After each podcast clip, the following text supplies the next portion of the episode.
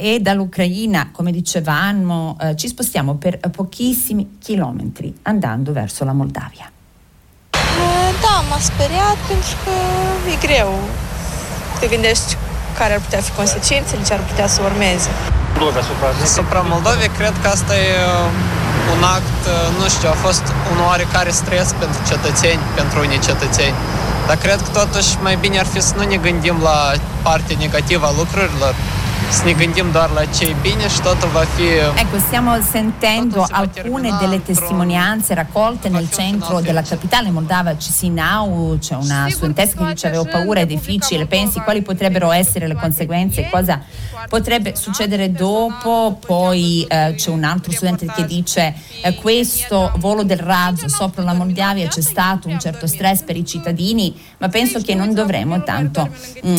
guardare verso la parte negativa. Dunque, conseguenze politiche possibili, ma intanto territoriali e militari, perché per capire gli effetti della guerra in Ucraina sul territorio dove ci muoviamo, basta pensare proprio che questo fine settimana le difese antiaeree ucraine hanno abbattuto un missile russo che poi è caduto proprio lì, sul territorio della Moldavia, vicino al villaggio di Naslavcha, nel nord del paese, causando dei danni ma senza provocare vittime. Per capire cosa sta succedendo dal punto di vista sia militare ma soprattutto politico, stamane con noi c'è Francesco Brusa, collaboratore dell'Osservatorio Balcani e Caucaso. Buongiorno, ben ritrovato Francesco. Buongiorno a tutti. Francesco Brusa, iniziamo dall'ultima notizia, ovvero della decisione dell'ufficio del procuratore generale moldavo e il servizio di intelligence di sicurezza, che hanno annunciato che avvieranno indagini su interferenze dell'intelligence russa e dell'FSB nella politica interna del paese. Come siamo arrivati a questa decisione e cosa ha innescato questa mossa davvero importante? Sì, allora io credo che, giusto per anche dare un po' di contesto e di commento a quello che sta succedendo, occorre sempre leggere, nonostante i fatti siano molti, anche molto complessi, credo che occorre leggere quello che sta succedendo in Moldavia, ovviamente attraverso la lente della guerra in Ucraina, ma anche attraverso quelle che sono le dinamiche politiche, sociali e che in realtà interessano il territorio moldavo, mi viene da dire, fin dalla sua costituzione, però sicuramente fin dagli ultimi 5-6 anni. Quindi credo siano delle dinamiche che in qualche modo convergono, si intrecciano e appunto reagiscono fra loro in maniera anche dialettica e complessa.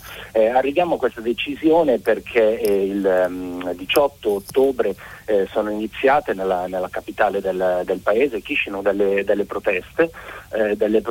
che possiamo dire sono state anche abbastanza partecipate. Insomma, le testimonianze parlano di migliaia di persone in piazza, dalle 5.000 alle 7.000 secondo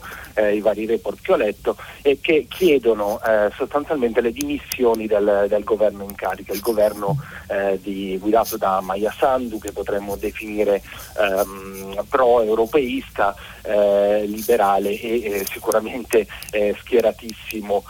a favore dell'Ucraina contro la Russia, e che anzi ha avviato una domanda di ingresso nell'Unione Europea nel giugno scorso. Ora, come ricordavate anche durante l'introduzione, si tratta quasi di una situazione paradossale, nel senso che le proteste chiedono le dimissioni del governo, chiedono il fatto anche di risolvere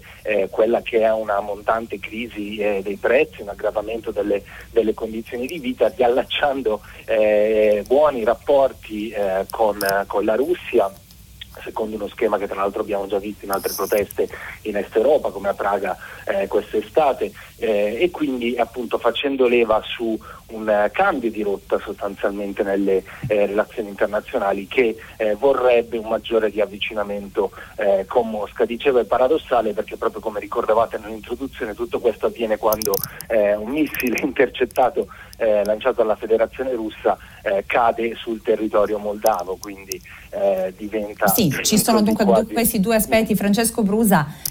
però quanto rischia in effetti Maya Sandu? Perché queste indagini partono anche da un'inchiesta un'inchiesta di Washington Post della scorsa settimana che riporta le accuse secondo cui la Russia fino a poco tempo fa finanziava l'ex presidente della Moldavia Igor Dodon, nonché non per l'ultimo Ilan Shor, che è il oligarca attualmente accusato proprio per aver pagato i manifestanti nel centro della capitale moldava. Quanto rischia Maya Sandu e quanto è importante questa interferenza, quanto influisce sulla cittadinanza?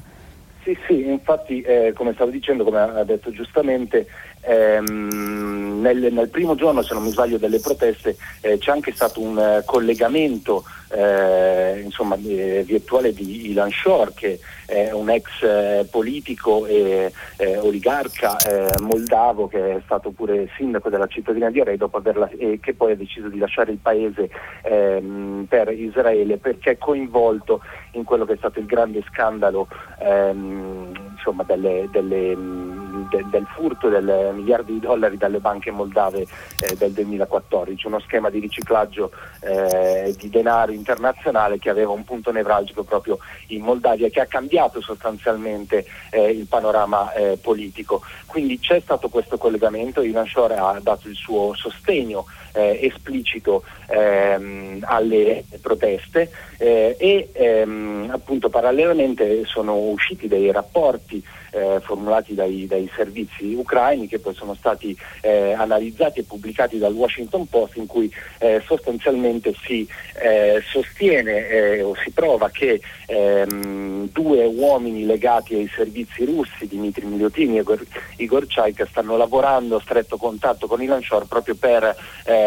pilotare o comunque soffiare sul fuoco delle proteste in qualche modo interferire con quello che è il corso politico del governo attuale, così come quegli stessi report parlano di cifre trasferite al partito socialista di Igor Dodon, che è stato avversario di Maya Sandu in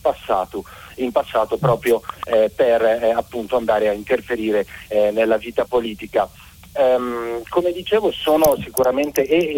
parallelamente, a questo sono usciti anche delle testimonianze per cui, con una dinamica che non sarebbe così nuova in Moldavia e parallelamente in Est Europa, una dinamica non nuova, Francesco Brusa, e poi dicono gli analisti probabile è che le proteste antigovernative continueranno nella capitale fino a novembre. Noi le monitoreremo. Intanto